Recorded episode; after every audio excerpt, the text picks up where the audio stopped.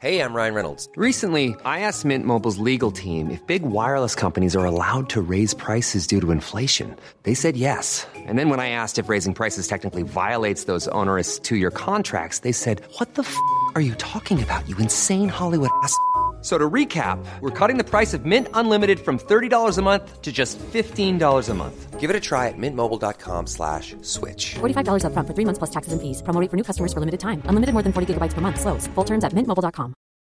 Millions of people have lost weight with personalized plans from Noom, like Evan, who can't stand salads and still lost 50 pounds. Salads, generally, for most people, are the easy button, right? For me, that wasn't an option. I never really was a salad guy. That's just not who I am. But Noom worked for me. Get your personalized plan today at Noom.com. Real Noom user compensated to provide their story. In four weeks, the typical Noom user can expect to lose one to two pounds per week. Individual results may vary. This episode of Film Sack is brought to you by the generous contributions of listeners like you. Go to patreon.com slash frogpants and show your love for Film Sack today. So, a magical crown was forged that would allow those of royal blood to command the Golden Army if unchallenged. I am King Balor, leader of the Golden Army. Is there anyone who disputes my right? And in his throne room, no one challenged his word. Oh, wait. What if someone could challenge him?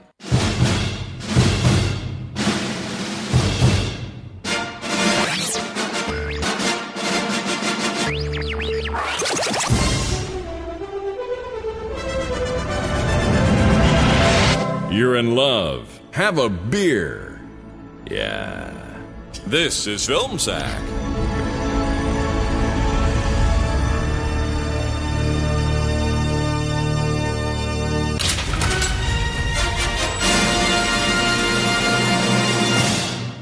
Oh, sure.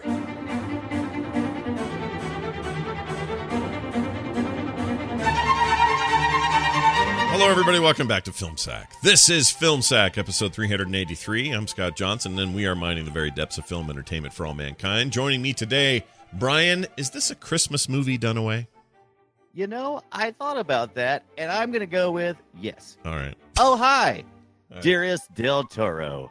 Please don't start weaving me a story about a one armed elf king and not reveal what happened to that freaking arm. I mean, was he born that way? Did the humans take it to fill their empty heart holes? Did he lose it in a cookie baking competition up on Keebler Hill? Come on, man. I need details. You can't just drop a bomb like one armed elf and run away laughing maniacally. Hold on, was that it? Did he lose it in some mythical high school prank gone wrong? Perhaps he cooked that cherry bomb a little too long before tossing it into the toilet. By the way, I heard that is how Randy lost 40% of his hearing in his right ear. True story. Huh? Anywho, just need closure on that arm thing, man. Yours truly, both arms, Brian. There you go. I don't know where you come up with these things. Also, uh, with us, Randy, he's the fertility god I would bid on, Jordan. Aloha, Scott, Brian, Brian, and welcome to Monster, Monster, the Monster Emporium, where we have monsters. Sure, we've got the monster whose name is right in the title of the film, and we brought back all of his friend monsters, but that's not all. We've got little monsters who eat your teeth. We've got big monsters who weirdly have pretty much the same right fist as the first monster, only better, only worse. We have albino monsters, and tumor monsters, and some sort of forest druid tree form monster, but you better act fast because there's only one of those left. And just when you start to say, this is too much Monster, Monster, the Monster Emporium, with too many monsters, they stop to feel special and entertaining. We say, screw your familiarity, breeding contempt. Here's a whole damned army of golden monsters. Oh my god, how many monsters do we have to kill? Definitely we're going to kill Whitey. Yes, we are going to kill Whitey because monsters, monsters! Man. Do you, Told do you ya. type your notes in all caps? Right. Told you. Forty percent hearing loss. That's why you're getting that. literally, I literally am wiping spittle off the screen. Ew. Foul. I Uh, got spittle on my screen that was so loud. yeah. By the way, to the guy on Twitter who says he has a blue uh, Yeti microphone, he'd like to donate to Ra- Randy. Just let us know and we'll I'll work it pay out. for I'll pay for express yeah, shipping. we'll dude. get shipping. Uh, with us finally, and as always, Brian. This guy is way better in this than he was in that terrible Death Race sequel, Ibbott. Oh, he totally was. Mm-hmm. Um, oh, hold on, need a little more volume. Okay. Yeah. Okay, is this all right? Good. Yeah. Uh, Mr. Guillermo, the uh, production team is here to talk with you about the creatures you want to create for Hellboy 2. See? Ah, yes, send them in. Hello, team. What's Why am I Russian? voice? Let's get out of the Russian accent. Switch over to accent. I practiced this for hours before call today. Uh, yes, send them in. Hello, team. Here are my ideas for the monsters I want in Hellboy 2. First off, do we have a fishman? Good. I need to have fishman in everything. I love fishman. Next, I want to have a goblin market. Lots of goblins and a guy with church on his head. Like a regular head, but I wanted to have an ornate church on the top. Next, give me a creepy monster guy with no eyes. I need to have no eye creepy guy in every movie too, like like Fishman. Okay, good. All right, thanks. Get started. Uh, Mr. Guillermo, I'm I'm taking everyone's lunch order. What would you like, sir? I want four pieces of Wonder Bread. Assemble it with toothpicks to make an open-ended cube. Then I want llama uh, entrails, uh, guts. You know guts? Yes, guts in center. Put in a whirlpool toaster oven for exactly three minutes, and then stick Hershey's chocolate bar in center. Then have it served to me by Fishman. I love Fishman. So you're saying I'm telling you. I'm telling you, you could watch interviews with him on YouTube and know how he sounds. I know. I like. I seriously, right before the show, watched uh, him get interviewed on Jimmy Kimmel and practiced along with him. And And just as soon as I to go into Russian. that guttural, it's like right into Russian. Yeah, Well, the world the World Cup is on, and uh, I don't know. I don't know if you've turned it on, but there's been a lot of Russians. There's been a lot of Russians. Yeah, there, Yeah, are no, there are many nothing to do Russians. Yeah, I just slip right into Russian whenever I do that growly, growly voice. Yeah, the Russians are always uh, they're actually doing very well in the World Cup. But here's the here's the deal. This is uh, a movie I hadn't seen yet because I don't know- remember why I didn't see it in 2008. Probably because everyone else didn't see it because The Dark Knight uh, pretty much eclipsed anything else that came out that summer. Uh, I saw it. but well, it's because you're you. But here's the deal. Uh, I freaking loved this, and I'm going to let Scott Fletcher explain. Hellboy 2 The Golden Army. The mythical world starts a rebellion against humanity in order to rule the earth. So Hellboy and his team must save the world from the rebellious creatures. Jeez, that's a it's a reductive intro. It's not Right. Fletcher's Mm. fault, Yeah. but I wouldn't watch it either if I yeah, yeah. read that, It's not that uh, great. synopsis. not great. Anyway, uh, hey, it's Hellboy 2, and uh, I missed this one. But I don't know why, because I, I really liked the first one, and I like. I'll tell you. I think I think it, you got it right with the 2008 thing. I Mm. think that by the time you've seen Iron Man and Wally and The Dark Knight, blah blah blah, like that was a huge year for movies that kind of fit into this space. You know, the action, excitement, kind of uh, not not very not very mature. You know what I mean? It's not Sure, like aimed sure. at older audiences. Yeah, it's a bummer because uh, I don't know. I feel like this got overlooked and it shouldn't have. And in fact, they overlooked to the point that the third movie that was always planned, this was supposed to be a trilogy, just never happened and likely never will. At least in, in that Not in that iteration. yeah. Right. Uh, And I remember, and I remember out. thinking the first one was kind of lackluster, and thought, all right, well, yeah, no need to go into see number two. I mean, um, in retrospect, I mean, this was far better than I remember the first one being. I haven't seen the first one in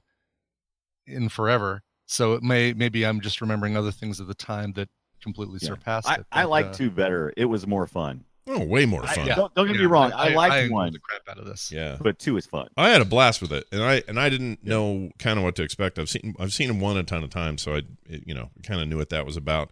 But I didn't I didn't know what to expect. I'm a huge fan of the comic. I've read them all and love them, and uh, always felt like they had the right tone uh, tone for the movie.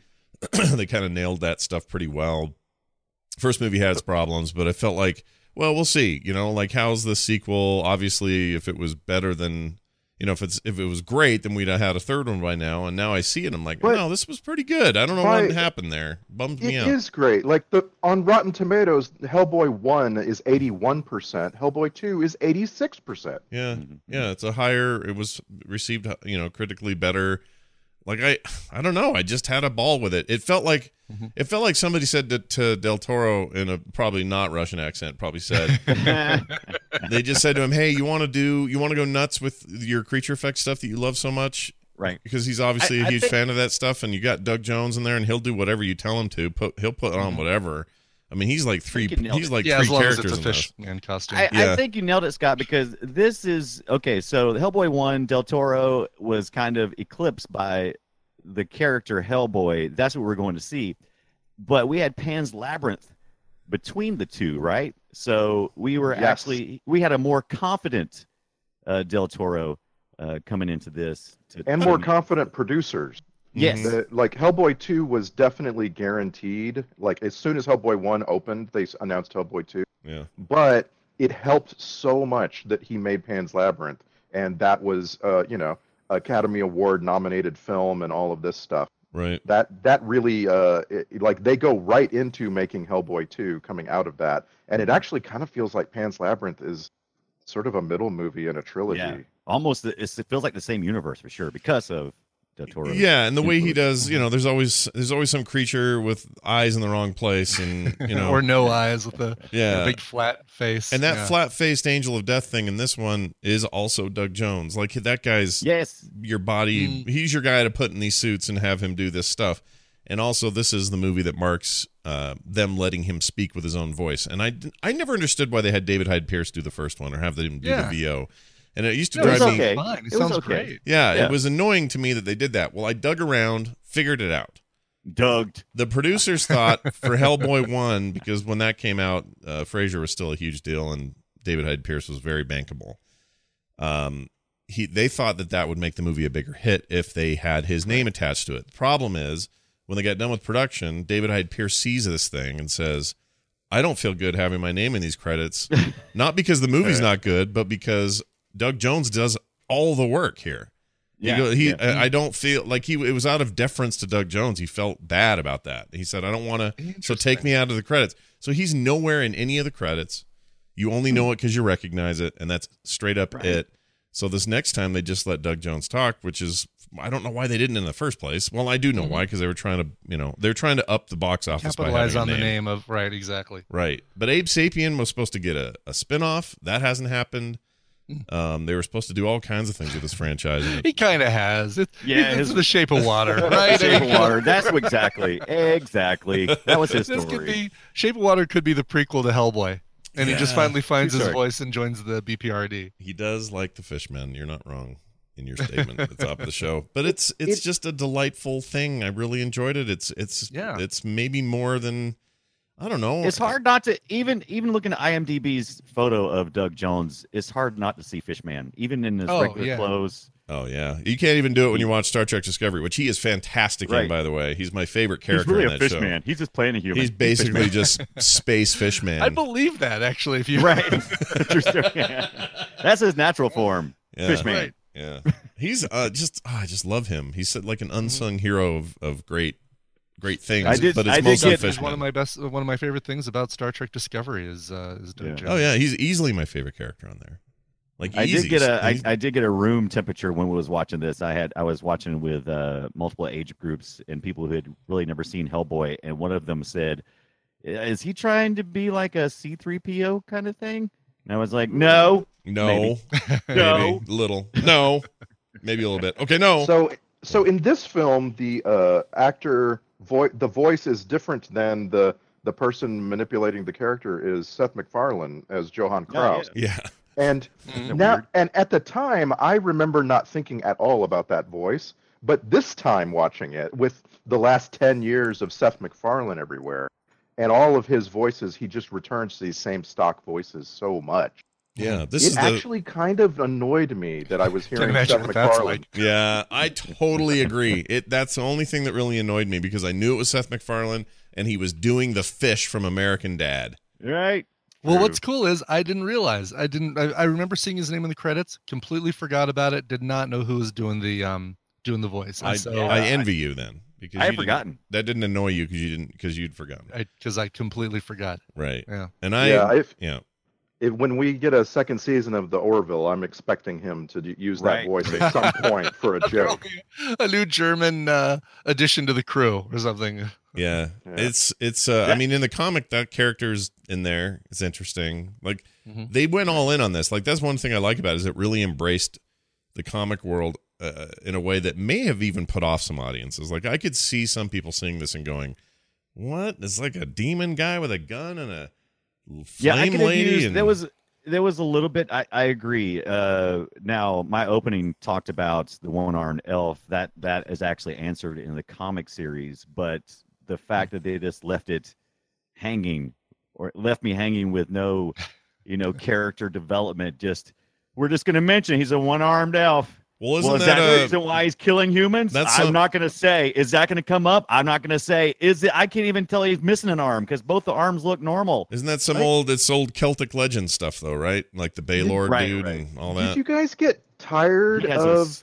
like a stone hand or something like that. Not a stone hand. Go ahead. Whatever it is. Did, yeah. did you did you at all get tired of a lot of the monsters being introduced and then killed? Um, like a Oh, I- I, lot. I hated that Wink passed, be- died because I, I was. Yeah. oh, was- wink really with the with the retractable uh, metal the fist. retractable, right? Yeah, so much fun. Yeah, Total had to go. zipline, zipline fist, or Yeah. zipline hand. yeah, it was pretty Right. good. Except I don't like that it at one point it was cousin, not cousin it. What's the name of the thing in uh, Addams Family? The hand thing. Oh, thing. yeah. Thing.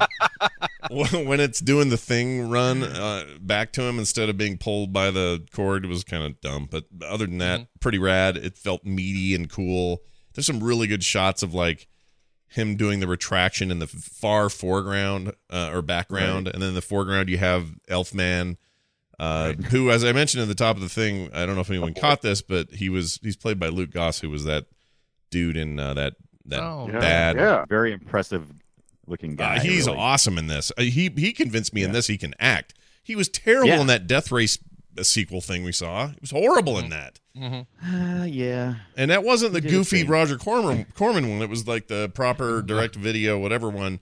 And it was bad. And I thought, well, I don't care about this guy at all. He's super cool in this. Like, yeah, yeah, he's great. yeah. And uh, uh, poor man Cynthia Nixon as uh, as the sister. oh, Uh, I was I'm thinking poor man's uh, Poor uh, lady. Ally McBeal. Um, So Anna Walton. Oh, yeah. Anna very Walton, Annie. Mc, Ally McBeal. That's funny you say that. yeah. I, I, I can see that. She does kind of like a Ally McBeal Yeah, kind of thing a little going on. bit, That- yeah. that- they have similar Mrs. Harrison. eyes. Mrs. Harrison Ford. Yeah, she looks like somebody Yeah. Harrison Ford might stare at a little bit when she walks by. But she's a really Calista it's really Flockhart is the name. I'm trying to. Be, trying right. to Oh, pull yeah. yeah. Yeah, yeah. So she's. A, I thought she was a really good pick for this because she does have like this almost princess daintiness that you would expect from inbreeding from years and years of inbreeding elves. And, but I mean, not in a, ba- not I in a bad how way. that compliment. Right. I love how that compliment like Backslap you. really took a, a 180 about halfway through. right off the rails. Yep. but no, uh, she did. She did have very a very elfin lady. quality to her. Like you Yeah, see, Uh, you know, I was looking for Guillermo del Toro's uh, voice. yeah, Yeah. yeah. I saw interviews with her too, and um, without all that makeup, she still has this very elfin quality to her. Like she, she could pretty much get a job in every Hobbit, Lord of the Rings, yeah. uh, Warcraft movie. I'll tell you, Liv Tyler is just the best elf, though. She really looks like an elf. She looked pretty She's elfy to me. elf. Yeah, yeah. pretty pretty elfy. But so Except like for the the cookie crumbs in her belly button. Oh yeah, that's no good. No I've been trying to get these out for years. not el, uh, not elf So like at all. So wait a minute though, Brian. You mentioned somebody on TMS yesterday that you really like uh, from Doctor Who. Billie, what's her name? Oh, Piper, Billie Billie Piper. Piper. Oh yeah, Billie She'd Piper. be a great elf. I think she'd be. She would awesome totally elf. be a great elf. like a badass elf that would like Mhm. run you Oh, through yeah. with swords and staves and things. Which was one thing this guy had. Like I really thought the choreography for his like training montage where he's like just Mm-hmm. working out in the sewers with his sword and everything, super good. Like that stuff looked great. Mm-hmm. Uh, that's the other thing. Visually, this thing totally holds up. There's a mix of Oh, digital and practical going on here that looks awesome. I don't know if he was just like given the keys to the kingdom, but that whole Oh, yeah. scene we keep referring to, uh, the the market area, is Mm-hmm. I'm I'm I'm just gonna say it, and this is gonna be controversial for some, but I think that's like levels better than what we all thought about the cantina scene in Star Wars when we first saw it. You walk in there and you're just like, man, look at the variety of stuff. And Ibbott, with his description of a guy with a church on his head, is not incorrect. That is exactly what they did. Yeah, this guy with a church on his head. No, and I think it's it it speaks head. more to um, just the level of technology and what we're what they're able to do now compared to Star Wars, what they were able to do in '77, than it is for the creativity. Because the cantina scene is, I I can't I can't say. I mean, it's that if iconic. both It's- of them were created today, Right. that one would be better than the other. Right. But this one does such a great job with fully realized different creatures that all look like they came from the same world, which is the best part. They don't look like, all right, now we've got shoebox head dude, and now Ah. we've got you know uh, gumball machine head over here, and then yeah, You should know, really watch like if you haven't. Now you Yeah. say watch some YouTube videos. Uh, there's uh, I have the special edition uh, DVD. Of course you do. Of course and you I, I popped in the the extras last night, and uh, Del Toro likes to. He he likes the extras, and man, he he just outlines everything from their uh, first production meeting when they don't even have chairs in this room. It's just them and all the production people planning stuff out, and they're all sitting on the floor, and they're just going down, you know, what his vision is and how they're going to execute, and then it breaks down into the the actual model building and stuff, and they show Yeah. a lot of the model building, and it is just freaking outrageous and breakneck speed that they're building these uh these things, and it was just uh, it's amazing. And and I want to point out there's there's a, some good storytelling going on here too. It's not just wow, look at this, wow, look at that. Uh, GDT is a master of telling a story that goes into these places and continues through them. Mhm. And so, for for example, like one little trope here that keeps uh, popping up in this film is uh, whatever you do. Yeah, it's uh, uh, my way or his way. Don't do it his way. And then, of course, uh, Hellboy keeps doing it his way and and succeeding. That's a that's an Yes. important part of that that trope is that we don't want to do it Hellboy's way, but when he decides to punch somebody in the face, he gets what he's after. And that that trope is repeated and repeated and repeated and it comes right into the troll market and the trope comes up twice in the troll market mm-hmm. and then and then carries on and it's like GDT doesn't just rest on his laurels as a set designer and a character creator and so forth but there's also story in all of this that that works. I thought it was beautiful Yeah, Mm-hmm. it's it's um I don't know. He's got a he's got a vision that's very distinctly him. There's a there's a point in this thing where oh I the, the part I really like is the death of these these elf people is signified by them being run through with some sort of sword and then they turn into basically Mm-hmm. stone. But they have opted here visually and aesthetically to go for something closer to like limestone or like Wax. a wax, yeah, or like It- like Yeah. soap the king, like the father the father actually turns into a tree uh, and then the the two the twins they actually do turn more into stone uh, so it's an Mhm. interesting I, I don't know what all is backed by that story but um, It's this it's this attention to detail though that I love. I love it about it. Like he he he'll Right. he'll decide on a color scheme and a, an aesthetic or whatever, and then he'll lock in and go, okay, this is what we're doing. Like we're gonna stay here.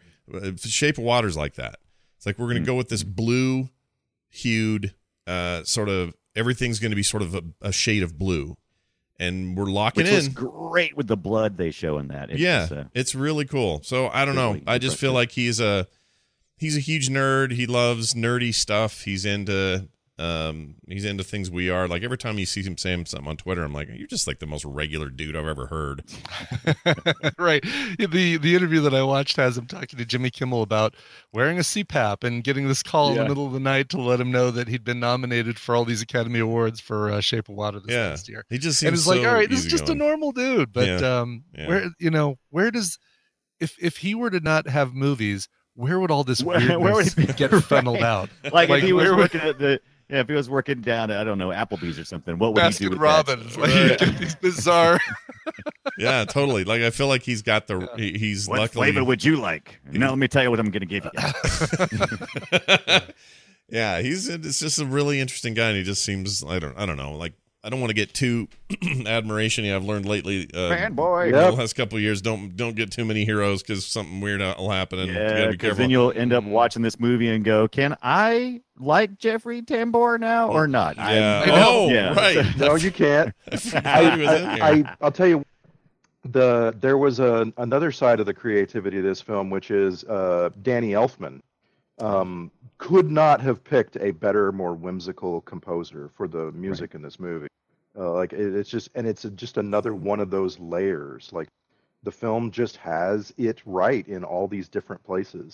Did you find Mm-hmm. any of that sort of? um I mean, I agree, and I love Danny Elfman. So this is this is Mm-hmm. this is kind of not a criticism at all. But I but if there was one thing about the movie, I, I definitely felt it was kind of the the, the music seemed a little In a couple of places, just a little overblown. Like, oh, whew, okay, easy, slow down there, giant.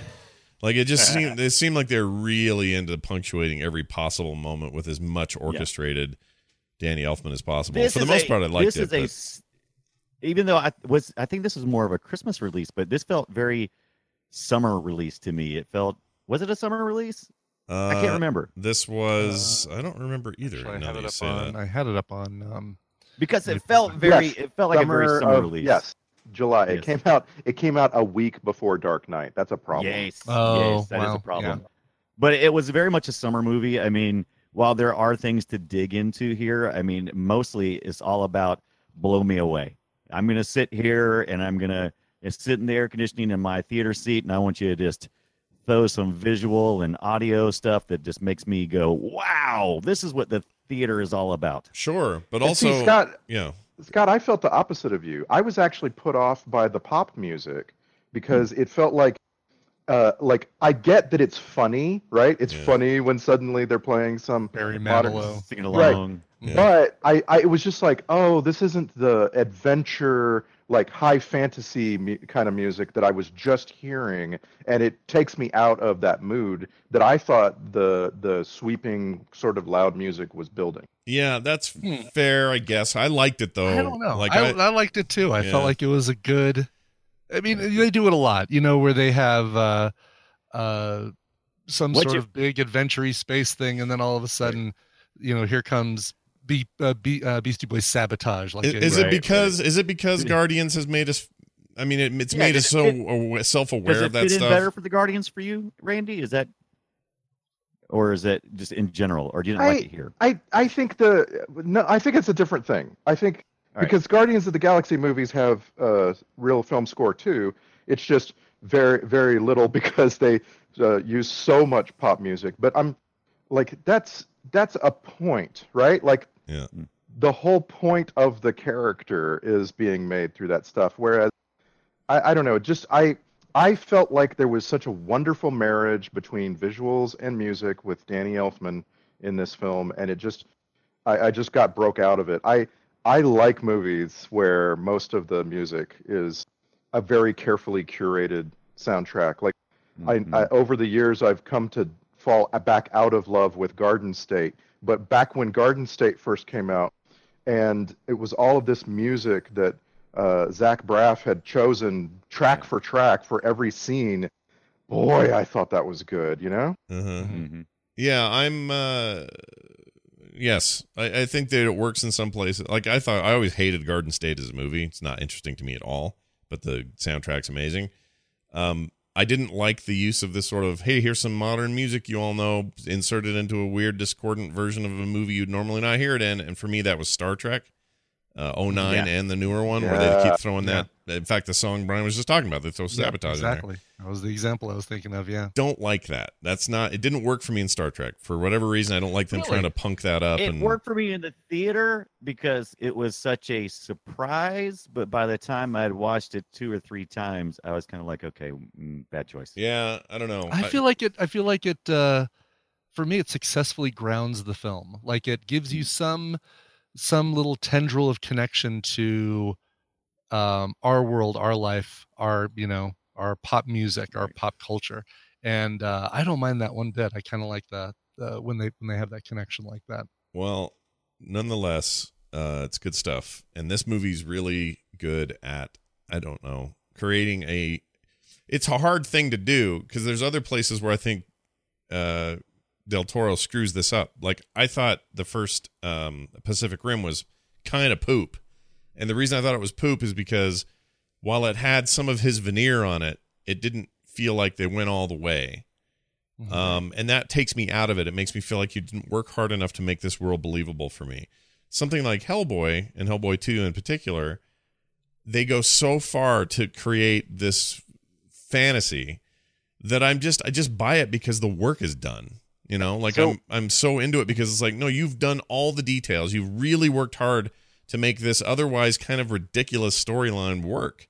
And you made it work because the visuals and the you know just how everything feels and looks matches your vision for the story and it, it you know that's hard to do i don't think that's an easy thing to pull off. I have a theory. Yeah. And that that is that uh, when it comes to bringing monsters to life, which is what he does, and really his his purpose in the world is to bring monsters to life, that there is a middle sweet spot for the size of the monster, and Pacific Rim is nothing but huge, gigantic, like uh, bigger than cities size monsters, and then uh, there was some in Hellboy that were too small, like the uh, Tooth Fairies uh, that you you can't ever really get a sense uh, of what like you can get scared when there's lots of them blurring around and around and around and killing people, but you don't have any kind of connection to them because you can't really see them. But in the middle ground where monsters are kind of the same size and shape as humans, it's really really good. Yeah. Right. Yeah. Relatable. You can understand. There's also this great the the the Golden Army fight toward the end was was one of those scenes I usually hate in superhero movies of most kinds, even even Marvel stuff, because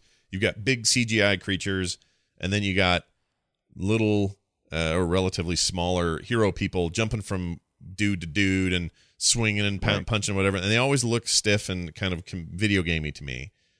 Uh, here you got you know Ron Perlman, big old coat, giant gun off That to the side, and annoyed me. tail. Like, well, yes, yes, The it's an impractical outfit. I know, but it's his it's his uniform. You have to respect yeah. the uniform. But when he's jumping around and You doing do that, not I want never. a big giant London fog type jacket when you're jumping between gears. That is No. a recipe for getting sucked in. It's the it's the cape. dying. It's the whole Right. cape thing, right? It's the uh yeah, it is the Ed- cape Edna thing. mode cape thing. You're totally right, except you know that's the comic. That's his uniform. That I don't. I don't have a yeah, problem no, with it. No problem with that. Yeah, but the point is that it did, none of that was jarring to me. He was jumping between those creatures, and I was like, "Wow, this looks like he's really jumping between creatures. It doesn't look like some fake Spider-Man looking janky 3D model. You know what I mean? Like it worked, and I don't know how they did most of that. Like that was super impressive. And anytime they would cut to a scene where it clearly couldn't be, uh, uh, what's his name, uh, Ron Perlman doing a Perlman. stunt. I, I and I knew that in my heart of hearts. That's not him. It's somebody else. Still, just pretty seamless. And maybe that's the makeup and you you know red face and horns and you're all good. I don't know, but love that. Like that Yeah. stuff didn't take me out of it the way it usually does. Speaking of Spawn, we have a Spawn Yeah. movie coming. Yeah. Oh right, yeah. 20, 21 years since the the Michael Jai White Spawn, and I'm here to tell you, I don't think Jamie Foxx is right for it. Well, That's just my opinion. he's right for it in the sense that that's a big name and that's a big get for them. Um, Yep, yep. But I mean, yeah, I'm not. I I wouldn't cast him. You know who I'd cast? I'd cast that. Michael that. B. Jordan. No, Sorry, well, I might, but I'd probably get Oh, that. that's a good- that is a good choice. That Luke Cage guy is pretty great. Oh I'd- yeah, yeah. Oh yeah. Freaking Mike Colter. Oh, what a Yeah. great choice. Yeah. should have Yeah. should have done him. But I, I understand why Jamie Foxx might bring more dollars to your weird. He brings all the fans to the yard. Although I don't know, I don't know. My spawn is better than yours. speaking of speaking of Mike Colter, we have a new Luke Cage season. Yes. I hear it's mediocre. Very. Oh, I sh- hear- Shut your shut your mouth. You got to watch. yeah, Mm. yeah. The review that I saw uh, yesterday or this morning said uh, it's a 16 episode mic drop or 13 episode mic drop or something Really? like that. Yeah. I, I keep hearing it's paced weird, like all the rest of this Marvel stuff they're doing on Netflix right now. That it's all kind of weird pacing, and that that's the the right now the Punisher's the only one that's really the best, and blah. you're blah, all blah. you're crazy. Jessica Jones Yeah. too was a great was a great second. yeah, yeah, but too. but you really liked that Iron Fist deal, and most people that's pretty universally panned. People hate whatever. I liked it. I still I stand by I stand behind it. I think it was a it was a fun it was a fun Marvel uh TV Look, show. Ibbott doesn't like shoes, and any character that flaunts not liking shoes, he's in. Yeah, It was very you know it was very reminiscent of um Arrow season 1, the whole Oliver Queen coming back from being on an island for 5 years. Everybody thought he was dead. He comes back. That that first season or that um not first season, the only season of Iron Fist kind of reminded me of that. And I kind of enjoyed it. I I you know, I Yeah. I'm unapologetic about enjoying. I, I can't talk about these things because from childhood, uh, Power Man and Iron Fist was my series. This is what I read Mhm. over and over. I have, you know, I have every Power Man and Iron Fist book and probably read them each ten times. like, uh, so I come into Iron Iron Fist and I'm like, I don't even care. I don't care if it's if it's in Spanish. I'm I'm gonna love this thing. Really? I, I, I agree. I grew up with the same. Uh, I grew up with the same reading, and also Cloak and Dagger. I have not watched the series. Oh, I Is hear it's great. I'm hearing good things good? about it. Yeah, Yeah. I've heard really also good another things. big comic I read a lot. Yeah. Yeah. yeah, yeah, Yeah. That makes me happy to hear that. That's. I'm a little worried about. I mean, I know there's so many changes that they had to make, um, and I'm a little worried about that because I was such a fan. Like the fact that they were flawed, drug addict junkies that got pulled Yeah. off the streets, and I I want to make sure that all that So stuff dark. is still. Yeah, I mean, they were this close to being, you know, dr- uh, drugged out, runaway Yeah. uh, statistics. Maybe they do basically. that. I don't know. Do they do Maybe that? they do. Exactly. Maybe they do. That'd be cool. Uh, by the way, the young Hellboy, the kid Hellboy version of Hellboy at the beginning Was of the a movie, woman. it was a 36 year old lady. woman the whole time. Really? She's well, 30. she did a great job because I was really buying it. Yeah, no, I, I was I was sure there was a kid in there. I thought there was a teenage Mhm. boy in there, but it's uh, Yeah. someone named Montse Re- Rebe, Rybe, something like that. All She's right, baby. 36 year old woman in 2008. Who, who uh, Guillermo del Toro is happy to hire. She's been in his other movies. Oh, interesting. Yeah, he's also one of these directors, uh, very loyal to his cast. He ends up using people for a long time for lots of things. Doug Jones is in every damn thing he's ever done, but like he'll do uh, Ron Perlman and stuff. He's been. I want to say Ron Perlman was in everything from. Let's see, maybe just from Okay. Hellboy forward, but he was he was in Pacific Rim. He had a small role, but you know he keeps showing up in this stuff. The- Another thing too, I thought was interesting. Little trivia. Uh, I did not know this. The Elf King, one armed Elf King, actually was the father uh, who played the father of uh, Beauty and the Beast character. Correct? Isn't that what I Oh, read? Oh, what really? Yeah. So remember, Ron Perlman did Beauty and the Beast Yeah. uh, Beauty and TV the Beast, series back sure. in the day. Yeah, and apparently he was the I, I, the same actor was the father Oh no Uh, way. in that series. If if I remember reading the trivia correctly. Well, according to the trivia, he was almost played by the um by Saruman. Uh, what's his name? Uh, uh, that'd be Christopher Lee? Christopher Lee almost had that role and then backed out last minute. He was That's- like, that would have been a good choice too. Huh. "I'm not going to do it." He'd say. I I just want to ask, would anybody else go along with me in um, "I'm a little tired of Ron Perlman right now? No, he's all Uh, right. no, What's no, wrong with 'cause I- I- Wait, wait, I- why I right skip- now? Like Yeah, right why now? now? Sons of Anarchy. Because I so- because I just watched Hellboy too. Like it's it's it's been it's uh, this weird thing where I feel like I have intersected with Ron Perlman way too much.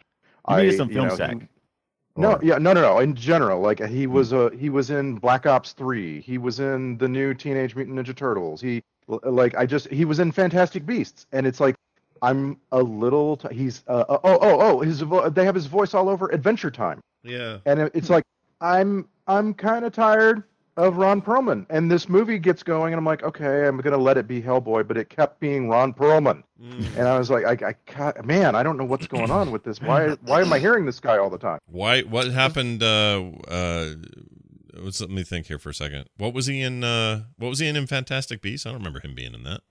He was just a, a this uh, monster. Oh, he was a, a- a He monster. was he was a monster called Gnarlak. I don't remember that at all. I mean, one of my favorite things he ever did was kind of hard to tell it was him unless you knew. But in um, Star Trek Nemesis, he was Tom Hardy's um, uh, viceroy uh, alien ki- guy that would follow him around and and uh, put his hand. He was always putting his hands on his head and giving him like alien power to do weird stuff. I can't remember what the deal with that was, Huh. but do you remember him? Kind of weird alien I that would hang don't, around. no. Yeah, he was he was awesome in that role. And it was super hidden though. It was like so much makeup you'd never know that was Ron Perlman in there. Um, I'm I'm I'm glad he's getting all this work. Ron Perlman. Next step, lose a little weight, and you're gonna Hey. be. You're listen. Hold on. Let me finish the joke, guys. God. Okay, great. good. Ron Perlman.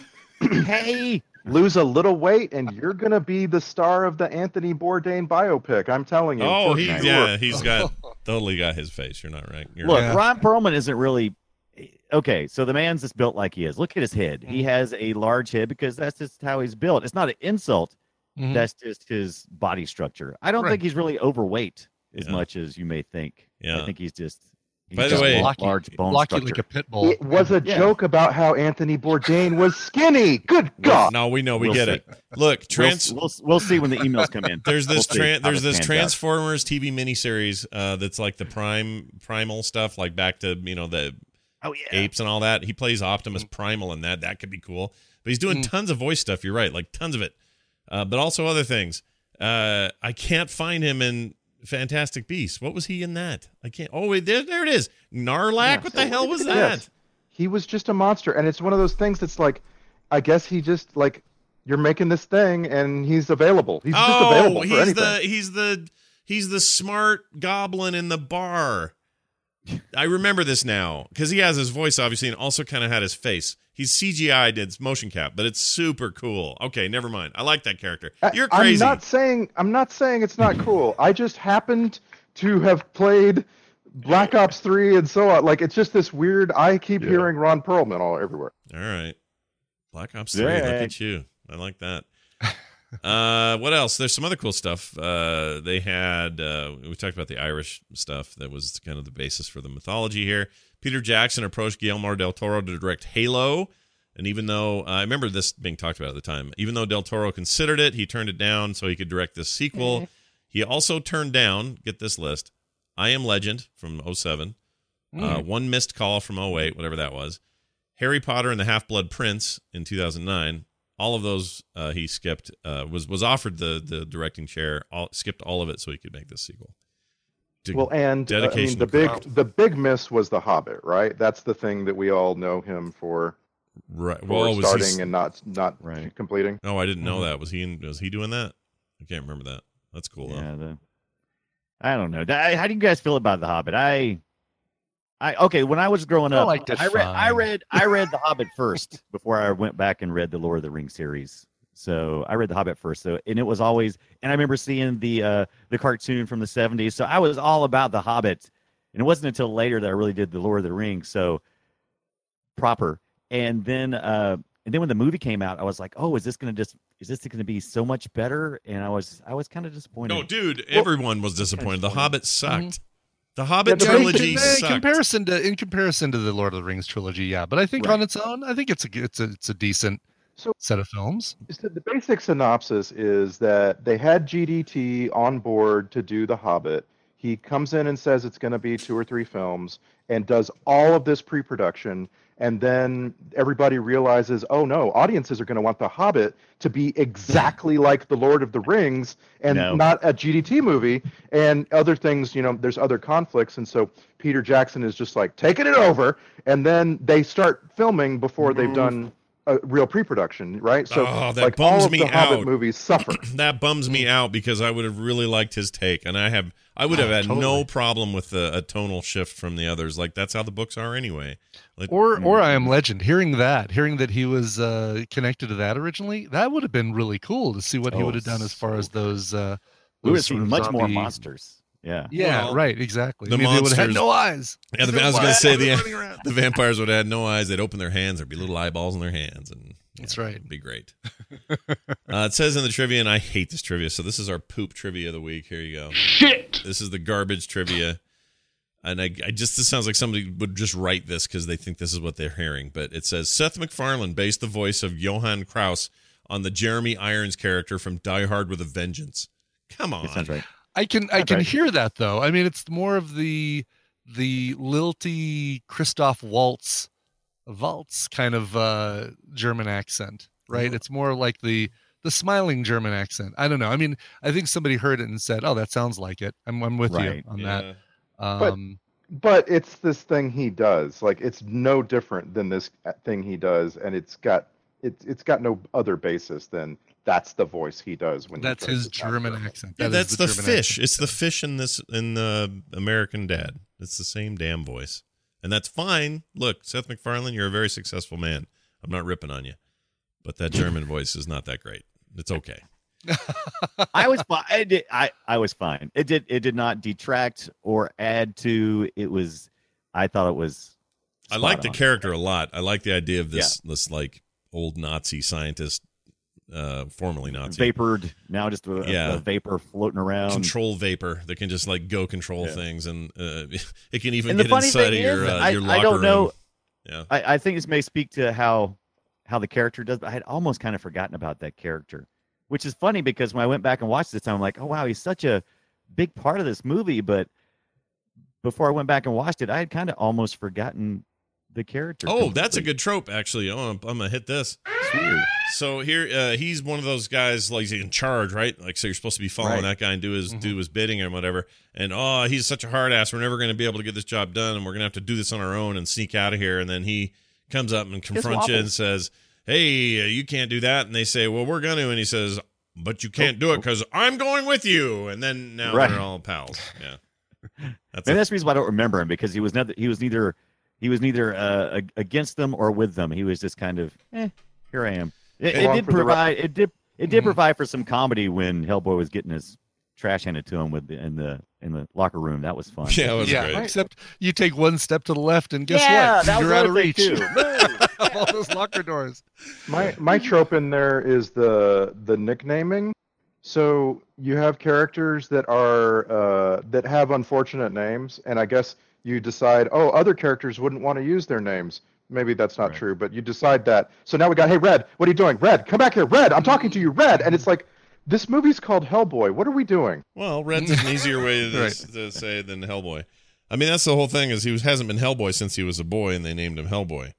Uh, but he's like this now. He's a man, right? And He's sitting around smoking cigars, and Oh man, nobody calls Hellman. him. He's Hellman. Yeah, he's Hel- Hellman. He's Hellman. and he makes uh, mayonnaise. right. Hellmann's mayonnaise. Mmm, gross. makes the best foods. Uh, according to I did have to Ron, say- oh, go oh, ahead. go ahead. No, no, no. You, Oh. you. I, I was gonna say I was I I I couldn't I couldn't focus on any gross spots in this movie. It was just so abstract a lot No, of times. I couldn't find one I couldn't think of anything gross. No, like, there's Scott lots of cool stuff like guy gets sucked into the grinder because his fist got jammed Mm-hmm. in there, or Yeah. you know, like and how it. and how uh, what a surprise that was. You see that grinder, Yeah, uh, you yeah. know, in the opening shots of the Goblin Market. Is there any question that we're about to see someone go through? oh that? yeah, someone's Check- in the grinder today. Doesn't matter. Chekhov's wood chipper, right there.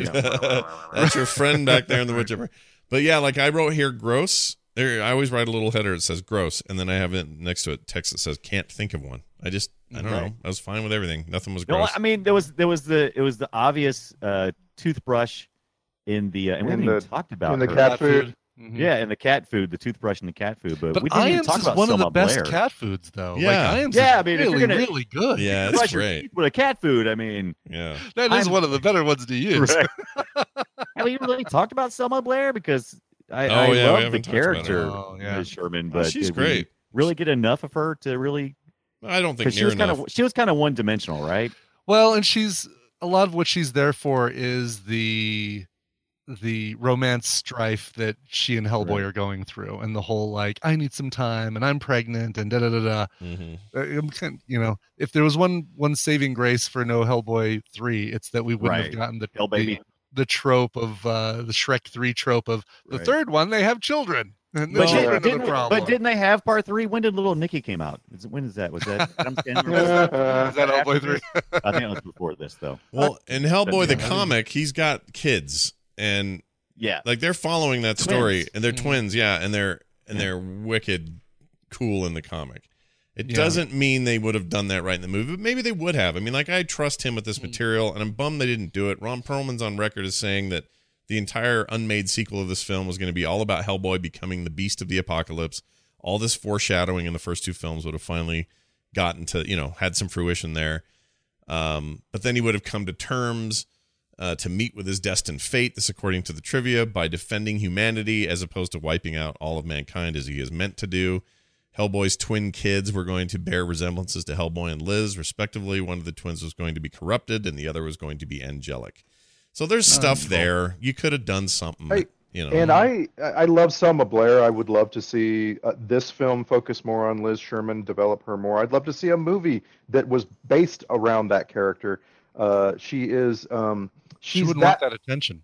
yeah. she she is a slightly older generation Aubrey Plaza, and like I just can't I can't get enough of that that uh, take on a character. Yeah. Right. I don't know. Aubrey, that's hard for me to take Aubrey Plaza seriously.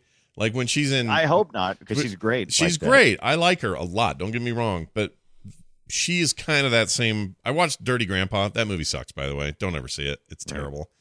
Uh, the De Niro thing and Zac Efron. But I kind of enjoyed the the uh, uh, Goes West. Uh, oh, it's not Aubrey Goes West, but it's like that. It's a it's a I think it's a Netflix original. Oh, Maybe I haven't not. seen that. I don't know what even that think is. it. it um, like a fictional thing or a, a yeah, nonfiction? it's uh, it's it's a it's a fictional. Ah, she plays she plays a a person who is obsessed with an Instagram star, and she wants to be a part of of that life. And uh, oh, what is it? It's not Aubrey Goes West. That sounds awful. I don't want anything to do with this it, Instagram. it thing. was. I thought so too. I was like, I don't know if I want to watch this, but I'm a I'm a big fan of uh, of Aubrey Plaza, and I'm like, let me let me take a little In, peek. Ingrid Oh, goes west. Ingrid goes Ingrid west. goes west. Yeah. I haven't Yeah, heard and of it. I, I, I didn't. Go. She's great on Legion, I think, and she does a Oh, great she's job with that. fantastic on there. good. She's fantastic Yeah. on there. But that's her But two I- modes. I It's just- I that just or the say yeah. Go ahead. I really enjoyed uh, Dirty Grandpa's uh, what he had to say on the Tonys last week. But I, I I'm curious about Scott. I'm curious, Scott. Why didn't why didn't you like the movie? Oh, this It's- movie's it's- awful. it's- you guys, d- Oh. it's, it's just a bad. Com- it's a bad comedy. It thinks it, it thinks being raunchy and gross is all you need, and you and there you need more than that. I don't have a problem with a raunchy, gross movie if it's also funny. It's not funny. It's just bad, Right. dumb. I wasted. I wasted that. That was wasted time. And I think Mm. critics agree with me. It's not well received. People do not like that movie. I just thought, well, all right, I'll check it out. I like I like old Robert De Niro. That's kind of funny. Let's see how this little road trip with his grandson goes. Ha ha, ho ho. Nope, it's not funny. There's no ho hos anywhere. I'll tell you what, No, though, it's man. Zac Efron can wear a sweater. Oh, he's a good looking dude, Yeah. and I like. Yeah. I actually kind of like him generally. I don't. I think he gets a Mm-hmm. bad rap because of the High School Musical stuff and all that, but. He's But, oh. he's fine. It's and in this one, it's also part of the joke that ooh, an edgy movie with Zac Efron in it where he has to be edgy and he spends half of it naked and, and drunk because someone gave him cocaine, and oh, ha ha ho ho. Like I don't know, I just it bummed me out. That movie's not great. I really, I really enjoyed The Greatest Showman. I loved his performance in that. I, Mm. I thought that was really good. Yeah, I, mean, I thought he was good in that uh, Seth Rogen uh, Neighbors thing. Oh, I never Yeah. saw Neighbors. A little different, different role. Yeah. Yeah, Yeah. they're very different role, but yeah, but still, you know, for me, broke out of that whole like, all right, Good he's guy. teen pop heartthrob. I mean, not He's pop. you know- teen. dick. You know how Bridesmaids is funny, or you know how uh, the Ve- the Vegas one uh, with all Yeah, the guys in it. Hangover. The Hangover's funny. This is like trying to be those things and is not funny. Mm. But it's trying to be that. It wants to be this. Right. Hey, it's the re- reinvention An of the Apatow raunchy comedy. style. Sure, it's not. It's bad. And De Niro should be embarrassed by that movie. Yeah, Yeah, He's yeah. I, impervious. if if meet the if meet the Fockers has told us anything, it's that he's Right. impervious to. Uh, yeah, he's happy to do this stuff, and I get it. I mean, we just saw him in Heat, and he's amazing in that. But we're the days where you're there's some heavy De lost Niro. Yeah, we've lost it until this Scorsese thing comes out, and then we'll then maybe we'll get it back. Uh, anyway, I got a question for you guys. This is a serious question. Is this now? I'm not trying to, you know, this may be a question about the entire comic, the, everything about Hellboy. Is this just Ghostbusters, really? At the end of the day, I, I actually got that vibe uh, a couple of times because you have, you know, you have this. I mean, it's part of the comic, but the way it's portrayed in the film, it feels a little Ghostbusters because you're working with the paranormal uh, investigation team, right? Yeah.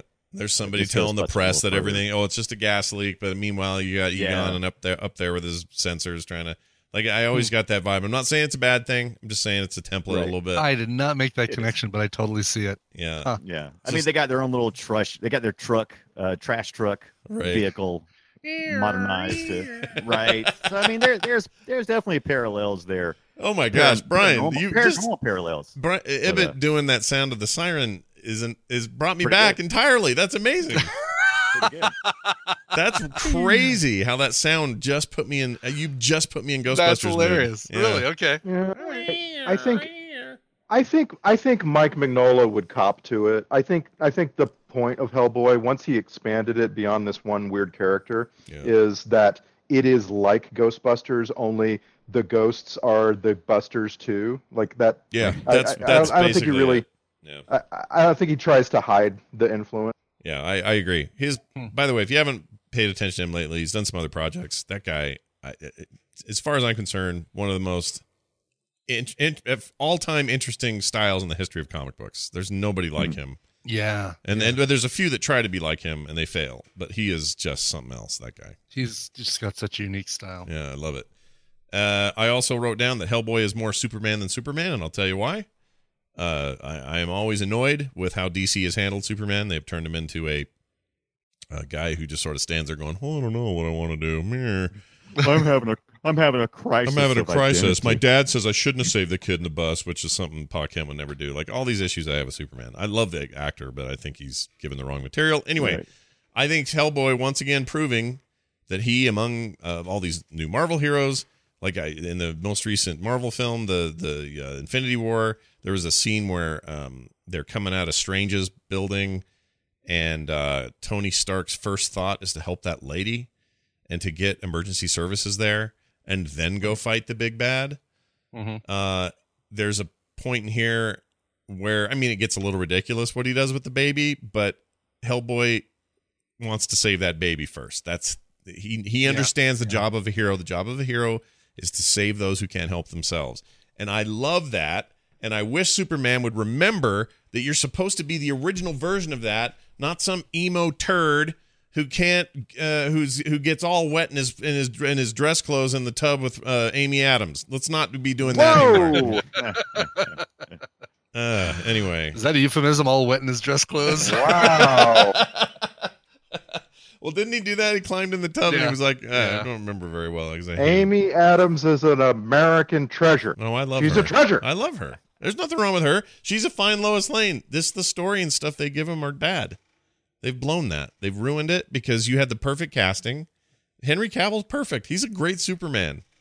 Mm. Make him truly Superman. Don't make him shitty and don't much see better than Nicolas Cage. I mean, Yeah, and don't see don't Where CGI. were they going with that? Yeah, I really want to see some of that footage. Didn't they have I that leak? too. Some of that leak. They had a leak of like him with the suit, trying on the Yeah. suit and like flexing Look, basically. I, I'm saying it would have been an absolute disaster, and I would have loved to have seen it. I would have loved to have seen that disaster. Bring we would on. have seen it here on Film Sack, no doubt. Oh, That's where we would be seeing it.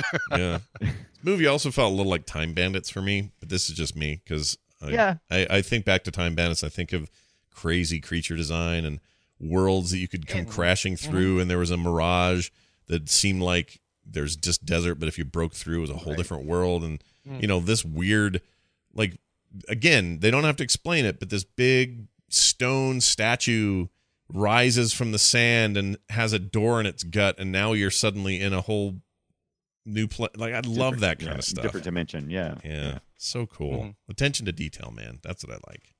yeah. A Uh, fully real, realized world like that. Yep, it's really good. Um, and then you know Barry Manilow that caps off things Right, nicely. right. Yeah, speaking, speaking of those those those '80s movies that that uh, I feel like probably inspire uh, or at least touch and influence uh, Del Toro, I I feel like Gremlins because I I felt like the the when he when he brought those those two boxes at the very beginning, the elf uh, the Oh, elf yeah, son. yeah. He brought those two boxes, and it's like, oh yeah, I picked I picked these up today, and I'm like, oh, what, what'd you get? What, did you go down and get some mogwai? What you, what's in there? You don't Hmm. don't feed them after midnight. What you got in there? And uh, just those little touches. It felt Ugh. like I, I'm with you guys. There, there's so many '80s movies influences that, that seem to touch the little Okay, bits. of okay. movie. I, I want to go around the table, and I want you Yes. to I want you to answer the Okay, okay. question. Do not do not shirk this question, guys. Okay. Uh, including the BPRD, everything in the film. I want you to pick the one creature character, the one thing that you were the most entertained by and would like to like investigate more. Like if you were gonna, uh, if I was gonna say, here's a coffee table book and it's got pictures of this thing and details and so on. What is it? What's the right. one thing? Oh, Well, Church mine's- Head. Church heads would be great. Yeah, that's good. I got Well, one. I, I think I've already expressed mine, What's which yours? is uh, I want to know more about the Elf King. I mean, he is such a fascinating character. I mean, Mm. in the beginning, he, he's lost his arm. We don't really talk about it. I know it's part of the mythos, but I'm I'm interested in how where they were going to it with this because he uh he's also near the end. He's just like he's all uh he's all just laid out on his in his uh in his chair. You know, just kind of like. Eh, I'm just gonna rest my laurels now. Yeah. I'm interested to see where he's been. Yeah, what happened? This guy's interesting, and he looked very much the part of like, you know, a druid. He as he's gotten Right. older, his head's turned into antlers, basically. Like, Yeah, You could have told me he was the exact same villain from like Blade, and I, bel- I would have believed you though. Like This it, had- it's this had feelings of Blade too. in it, it had a very way. generic, you know, blonde, cocky. oh, you mean the main? You mean the bad guy, not the, dad? Elf King.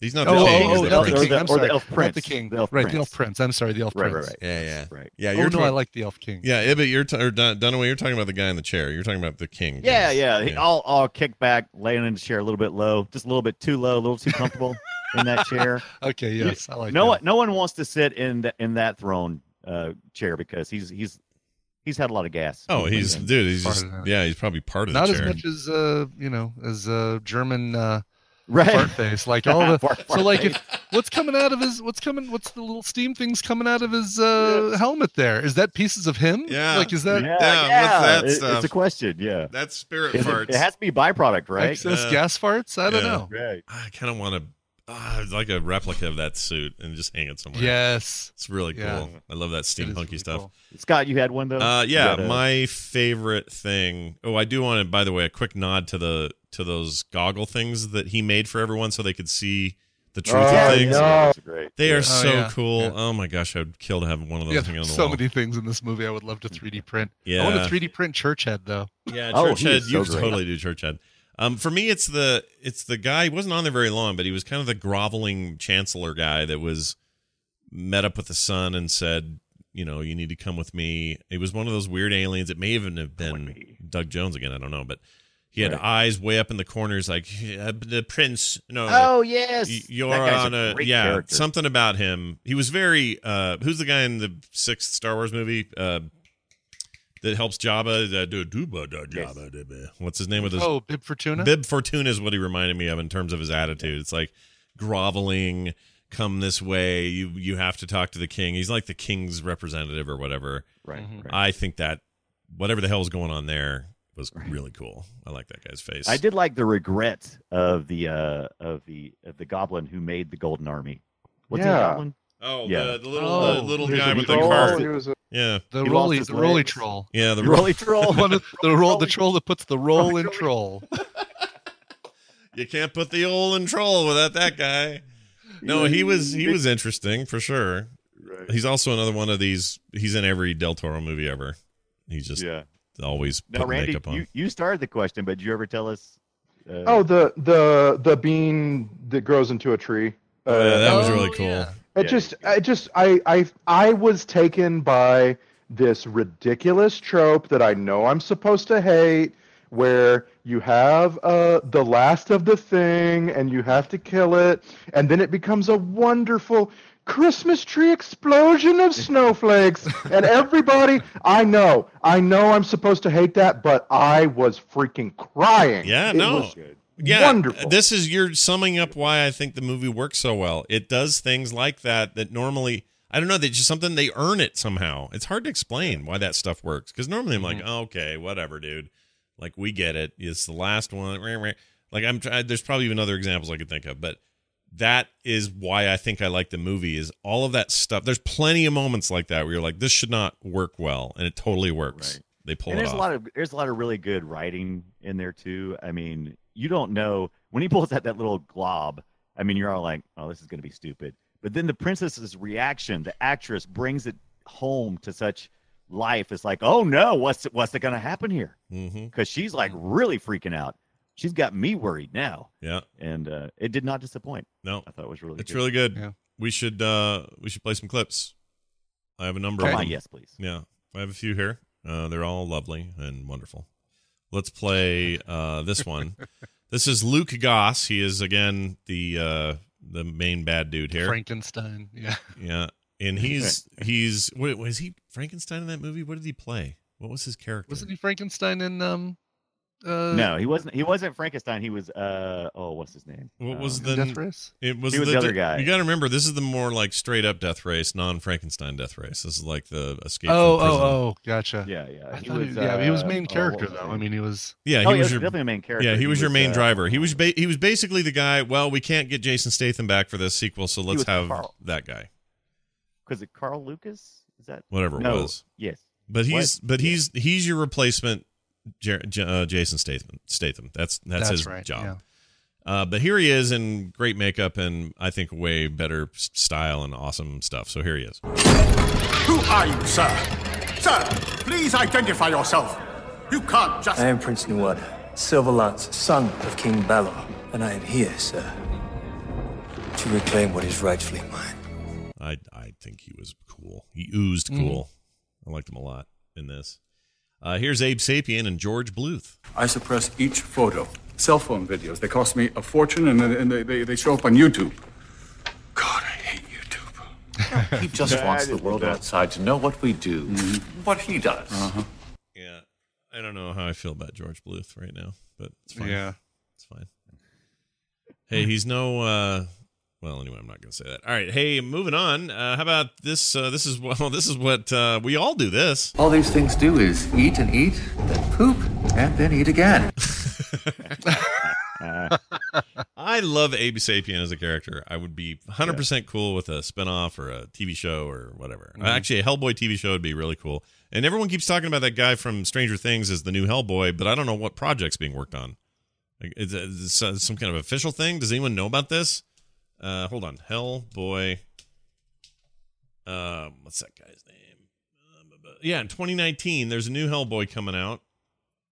Uh, this is directed by Neil Marshall. It is um, Milla Jovovich, David Harbour is who I'm thinking of. David Harbour is your uh, your new Hellboy.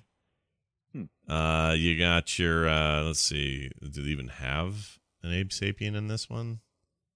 Anyway, this is happening. We're getting a new Hellboy in 2019. Hmm. All right. So Fine. Yep. I'll I- take it. I Yeah. wish it was animated, to be honest, but whatever. What are you Oh, that would be cool. Yeah. There are- there I've are a couple- watching- Mignola style art. Yeah. Yeah, yeah, yeah. There are a couple of there are a couple of direct to DVD animated things, but they're not great. They're okay. Right. Story There's never wise, been they're a good. really good video game yet either. I mean, not. No, but now would be the time, right? The kind of 2D cool 2.5D stuff you can do with with cell animation in video games now. Oh. You Oh. can tell such great big stories now. In, in Or even video having that the style that the uh, that new Spider-Man um, Mm. Spider Verse thing is going to be that Oh, yeah. combo 2D offset printing 3D looking. Oh, really the cool. Sony uh, movie. the Sony thing, the animated yeah, movie. Yeah, that looks so cool. Oh my gosh, you guys, I'm so excited for that. I hope that's not bad. I want that Yeah. to be great. Um, here's uh, what? Oh, I like this line. I'm not a baby, I'm a tumor. I did love that. Then he, then he ducked his head. It was so fun. They and the way they did it was so like out of nowhere, and then they just left it. like I really like that. I don't know why, but again, stuff that shouldn't work. That should have been dumb, but it worked. Here's Doug Jones, and he's good. Abraham Sapien. No. There is no such name. Oh, I don't like it either, but I. Enough. I love him. I love him. He'll spend six hours under makeup chair just for us every time. I believe it. Yeah. Uh, all right. Here's uh oh a cool roar from that plant god that Randy likes. Oh yeah. Here you go. You know what he's really good at is sound design too. The sound stuff in his movies, really great. Uh, here's that word. You will learn to obey me, follow protocol, and stay focused at all times. Uh, that word, focused? you? Yeah, with your accent, I wouldn't use it that much. I don't even know what that word is. Focused. Focused. Oh, Yeah, but it sounds yeah. like something else. Yeah. Yeah, uh, but just you know, okay, I get the joke. PG thirteen. I You, get- get- I get you get your half. You get your half swear word in there for a PG thirteen. Um, also, I would love to see an R rated cut of this. For whatever reason, I just feel like they're holding back just a little bit. You know, just a little bit. Uh, this is all right. Your royal assness. Royal assness. That's a line. Let's see. Uh, Angel of Death is cool. Make the choice. The world So that is apparently what they do. They have Doug Jones go in and do like this kind of talk for the first run. and then they do a low version and then they do this cool crossover, which is pretty rad. But I would love to hear him just going, just make the choice. Yeah, I want Just the, the yeah the uh. I want that isolated. Him him doing the Monty Python spam voice. All right, here's uh the shiny. Shiny. All right, that guy.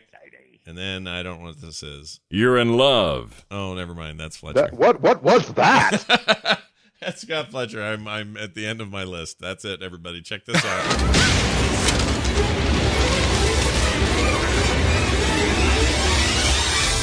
It's the film sack checklist. It goes like this: George Lucas called and says, "No fair. You made a better cantina than I did." Check. uh, Doug Jones is an international treasure. Check. And finally, we were robbed of a third movie and an Abe Sapien spinoff. Check. Uh, Trek connections are numerous and probably obvious. Uh, not that numerous, but there's a few big ones here. Seth MacFarlane, he was Johan or Johan or how you say it. I was really hoping at this moment you would say Seth MacFarlane was in Hellboy, and he's also the star of the Orville. No, incorrect. In uh, That's Enter- Enter- because the Orville is Star Trek, man. I agree. Yeah, well, I agree. Yeah, he was on Enterprise though. He played Rivers in the episode "The Forgotten and Affliction." Uh, Ron Perlman, he was Hellboy. Obviously, he played Remy uh, Reman Viceroy in Star Trek Nemesis, as I mentioned before. Fantastic role. And then Doug Jones, Abe Sapien, Chamberlain, and Angel of Death. Oh, he was the Chamberlain then. All right. Uh, in Discovery, he played Commander Saru, or is playing Commander Saru in Discovery's. Uh, I'm Commander on Discovery. Saru. In the star, he's the Starfleet officer guy, and he's awesome in that. He is the star of that show, as far as I'm concerned. He totally is. Yeah, I love him in it. You'll get my money back, CBS, when uh, you bring that when that show comes back, but That's not right. a moment Yeah. sooner. Not a minute sooner. That's all you got. Oh, come on, just just just mer- just sell yourself to Netflix and be done with it. Just, just do it. Do they not have a? I mean, there's nothing they have that you're dying to have. I mean, no. I mean, let- let's let's look at the C- CBS is all they're doing is they're trying to increase their value so they can sell off. I mean, they know they can't maintain themselves as an individual uh, in that way. Well, they're in the already streaming owned by a huge. I mean, CBS is owned by who? Hold on, CBS Universal, right? is owned. Which Universal is Universal's who it. NBC? No, you're right. I'm sorry. So uh, Paramount is what I meant to say. Paramount owns them. Well, Viacom owns them, but I guess Viacom. Which is owns. Disney. So CBS is- is a Disney corporation. No, no, no. Wait, ABC I is thought a Disney. I thought ABC was- Yeah, ABC Yeah. is Disney. ABC is owned by Disney. Yeah. So Disney owns ABC.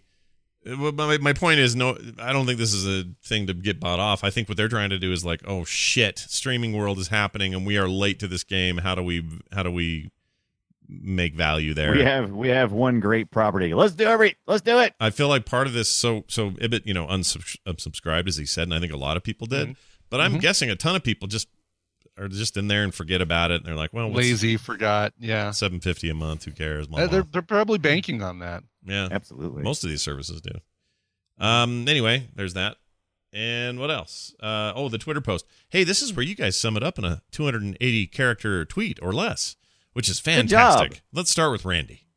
Uh, Hellboy 2 The Golden Army, a fun romp through crazy sets filled with people all dressed up in fetish gear, and someone just got pregnant, just like Saturday night at Ibbott's house. I love this return to Saturday night. at- at- at- I I know. I I feel like I've really missed out on Saturday nights at Ibbott's house. I I- really feel dude, like. definitely. I feel like I'm missing out on Saturday nights at Ibbott's house. Yeah. Right. Periscope it So next time. fun. It'll be good. No, interesting. Uh, it's a reference to an old Periscope Brian did that no longer exists. Anyway, Oh. hey, uh, let's Hmm. go with Brian Dunaway. Hellboy 2, The Golden Army. Ted Danson would have made a really great Hellboy. A challenge must be met. What? Ted Danson. I don't know. When I was when I was watching, I was like, for some reason, I've been watching a lot of Cheers, and I was just like, man, I would have really liked to have seen a Ted Danson in his prime Hellboy. I think that he would have been. He's got that head for it, and kind of got. I, I don't know. It just feels like it would be something that, I would that like might have worked. Sure. Yeah. I'm trying to. I'm. I'm. I'm actually kind of seeing where you're coming from there. I don't. His Yeah. voice isn't there, but but his his. but he would be so he would be so Ted Danson, you know, and kind of so kind of so confident yet kind of smarmy and a little bit. I don't know. I just I would it, it just hit me for some reason while I was watching, it, and all I could do is just keep thinking about it. He should do it now Oh, that what he's in would his. Ted- he's- what would Ted Danson say here? now that he's in How his would he- sixties, how would he do it? should do it now that he's in his sixties. I think that'd be great. Right. He still Right. could. He's the because there's a coolest of in now. Yeah. Yeah. Definitely he's in the coolest phase. I like him a lot right now. Um. All right. So there's that, and then finally, Brian Ibbott.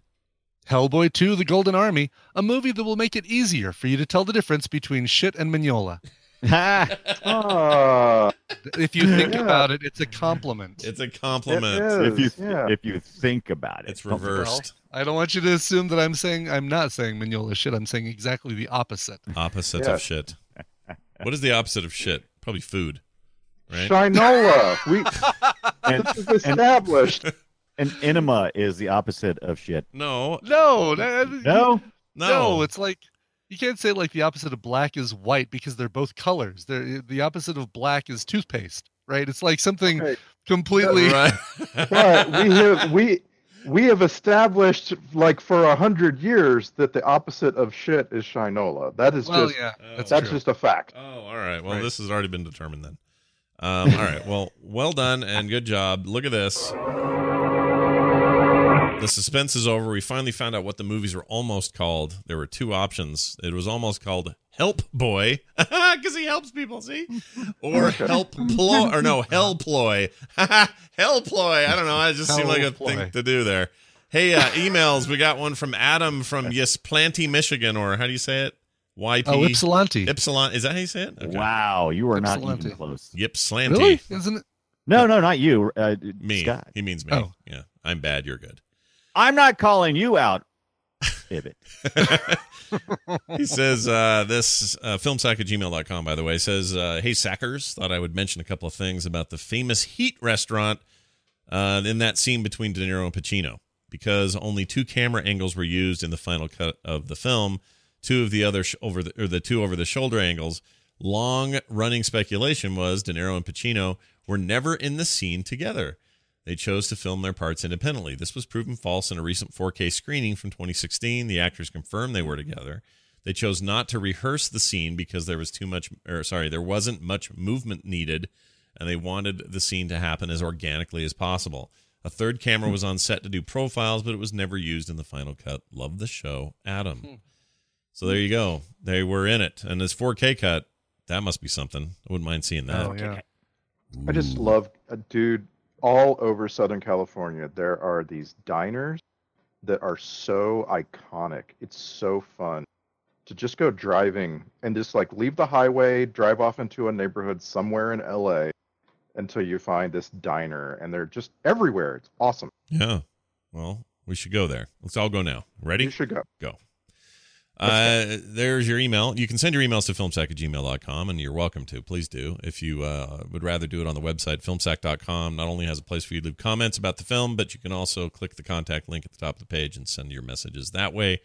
That is 100% fine as well. Our next movie will be one of the Tremor movies. Which one? Tremors five. Tremors Five. five. It's got the number five. Okay. The what- Tremorning. What do we know about Tremors 5 other than that's a fifth one? Do we know so anything? this is a this is the beginning of a reboot uh, where they you know uh, you know you have Jamie Kennedy and uh, and some other people and a director who I don't I don't recognize. Well, you know, like do, do you do you recognize names like like uh, Lawrence Joffe, Ernest Needlove? I don't know. No, but I see Michael But- Gross is Ooh, back. Michael Gross is in there again. Sure, sure, okay. Yeah. He's been in all of them. Yeah. Is Reba McEntire back? No. No, no, come No. The main thing is this is a film directed by the Then director of. Uh, listen, this this is the director of Kindergarten Cop Two. Okay, Oh Lord. he's That was working. Burt Reynolds, right? What? What? no, Kindergarten Dolph Cop Lundgren. 2? Dolph Dolph Lundgren. Oh, I'm talking about, I'm thinking about Kindergarten Cop, which I thought was part two. You're right. Oh, me too. Sorry. So am I. That's what I was thinking. It was the Arnold movie. Is what I was thinking of. right. The Schwarzenegger Right, movie. so- yeah. Was no, it was Cop and a Half. I'm sorry, Cop and a Half. That's what I was Cop and a half was the Burt Reynolds. Yeah, yeah, yeah. And Yeah. just so you know, guys, just so you know, Kindergarten Cop Two is streaming on Netflix. Oh, I I'm don't just know. saying. Not a I tumor. It's a don't know. baby. Oh, in, in two, it turns out to be a tumor. right? Damn it, was a tumor. It is a tumor, he says. I don't know if I want to see that ever in my life. I may void. I would. I would boycott that shit. But I am in for Tremors Five: Bloodlines. That's the that's the subtitle of it. And uh, yeah, we- I I assume the effects are better these days. Probably better worm effects. I don't know. I have no idea. I haven't seen any of these. Ibbott, or uh, Dunaway owns all this shit, right? You right. have- He's got the deluxe box Right. set Blu-ray edition with Of course. I, deleted scenes. you Mm. fooled, and it comes in like it, it's one. of- It's it's you know it's a collectible, so it's it comes in one- uh, uh, one of the the graboids. It's actually inside a graboid. uh, Did you say reproduction? Did you say you fools? Did I hear you say You fool! Fools. I just didn't want to like run past that because I've never heard anyone say that. Please do that in a German accent next time, though. Fake German accent. You accent. fools. We will take you down. Hey, there's a movie in 19, or 2015 we should uh, put on the list if it because it sounds terrible. It's called Sand or The Sand, and it's where the sand becomes sentient and kills everybody, so everything's like quicksand. Wait, wait, wait! I've seen. Is that is that the one where the teenagers are on the beach? Yes. Yeah, I've, I've seen that. It's the That's sig- actually terrible. is is good. It's terrible, but it's good. Is it Terra good? Because. Uh, It's Terra. I don't. I didn't want to go Terra good, but it is. I I did see that movie, and it's one of those things. It's it's, it's Miss B. It's it's Saturday afternoon. I'm like, okay, time to do some projects, and it's like, let's turn something on. Look, Sand is bad. Let's watch this. And I didn't mean to, but I stopped cleaning and I sit down and watched it. It oh, was- really? All right. It was. uh Yeah, I didn't expect to actually enjoy it, but it it was. the it was sand. stupid, but kind of good. It says here. It says. Uh, It was after an all after an all night party, hungover revelers awaken to a beating sun and a carnivorous beach that devours anything with a heartbeat. and it's very much like Tremors in the in the in the fact that you know you, you're you have to avoid uh making noise and hitting the ground and, and touching the ground that kind of stuff. Yeah. All right. I'm in. Whatever it takes. Just There's wash al- your feet before you get in my car. That's all I ask. Right. It's also a movie in 2010 called Mongolian Deathworm, but we can probably avoid that. All right, I didn't see that. Uh, I all did right. see Lair of the White Witch. Does that count? Nope. Nope. No All worms right. in Year that. of the White Witch. I think I've seen that. That was like Yeah. 80s with uh, Richard Grant, right? Richard E. Grant. I don't know what that yeah, is. Thomas Such a Dolby did the soundtrack of that. Never heard Yeah, of it. such a weird movie. What is That's it? That's the only reason I watched it. is it a horror movie or what are we talking Yeah. about? Yes. Yeah. Gothic horror movie. Okay. Well, you had me at horror movie. um, so yeah, watch for uh, watch for our next episode. No, so we're actually off next week. Just to give people a heads up here, uh, that's uh, summer business happening, and uh, we're not going to be here, but we'll be here the following week with Tremors Five Bloodlines. So come on back and check us out then. Filmsack.com is the website. You can go check that out. Leave your comments, hang out, find all the stuff you need right there. And what else? Filmsack at gmail.com. On Twitter, we're at Filmsack. That's going to do it for us. For me, for Brian, for Brian, and for Randy. Oh yeah. Well, we'll see you next time. Oh hell, boy. I see what you did.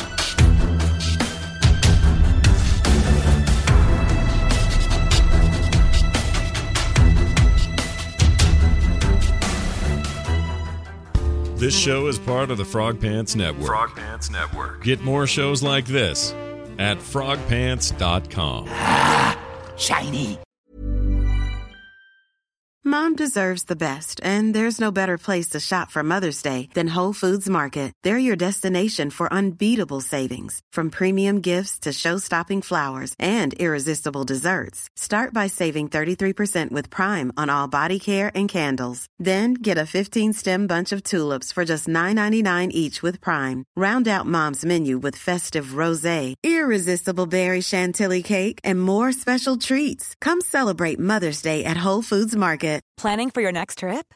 Elevate your travel style with Quince. Quince has all the jet setting essentials you'll want for your next getaway, like European linen, premium luggage options, buttery soft Italian leather bags, and so much more. And is all priced at 50 to 80% less than similar brands. Plus, Quince only works with factories that use safe and ethical manufacturing practices. Pack your bags with high-quality essentials you'll be wearing for vacations to come with Quince. Go to quince.com slash pack for free shipping and 365-day returns.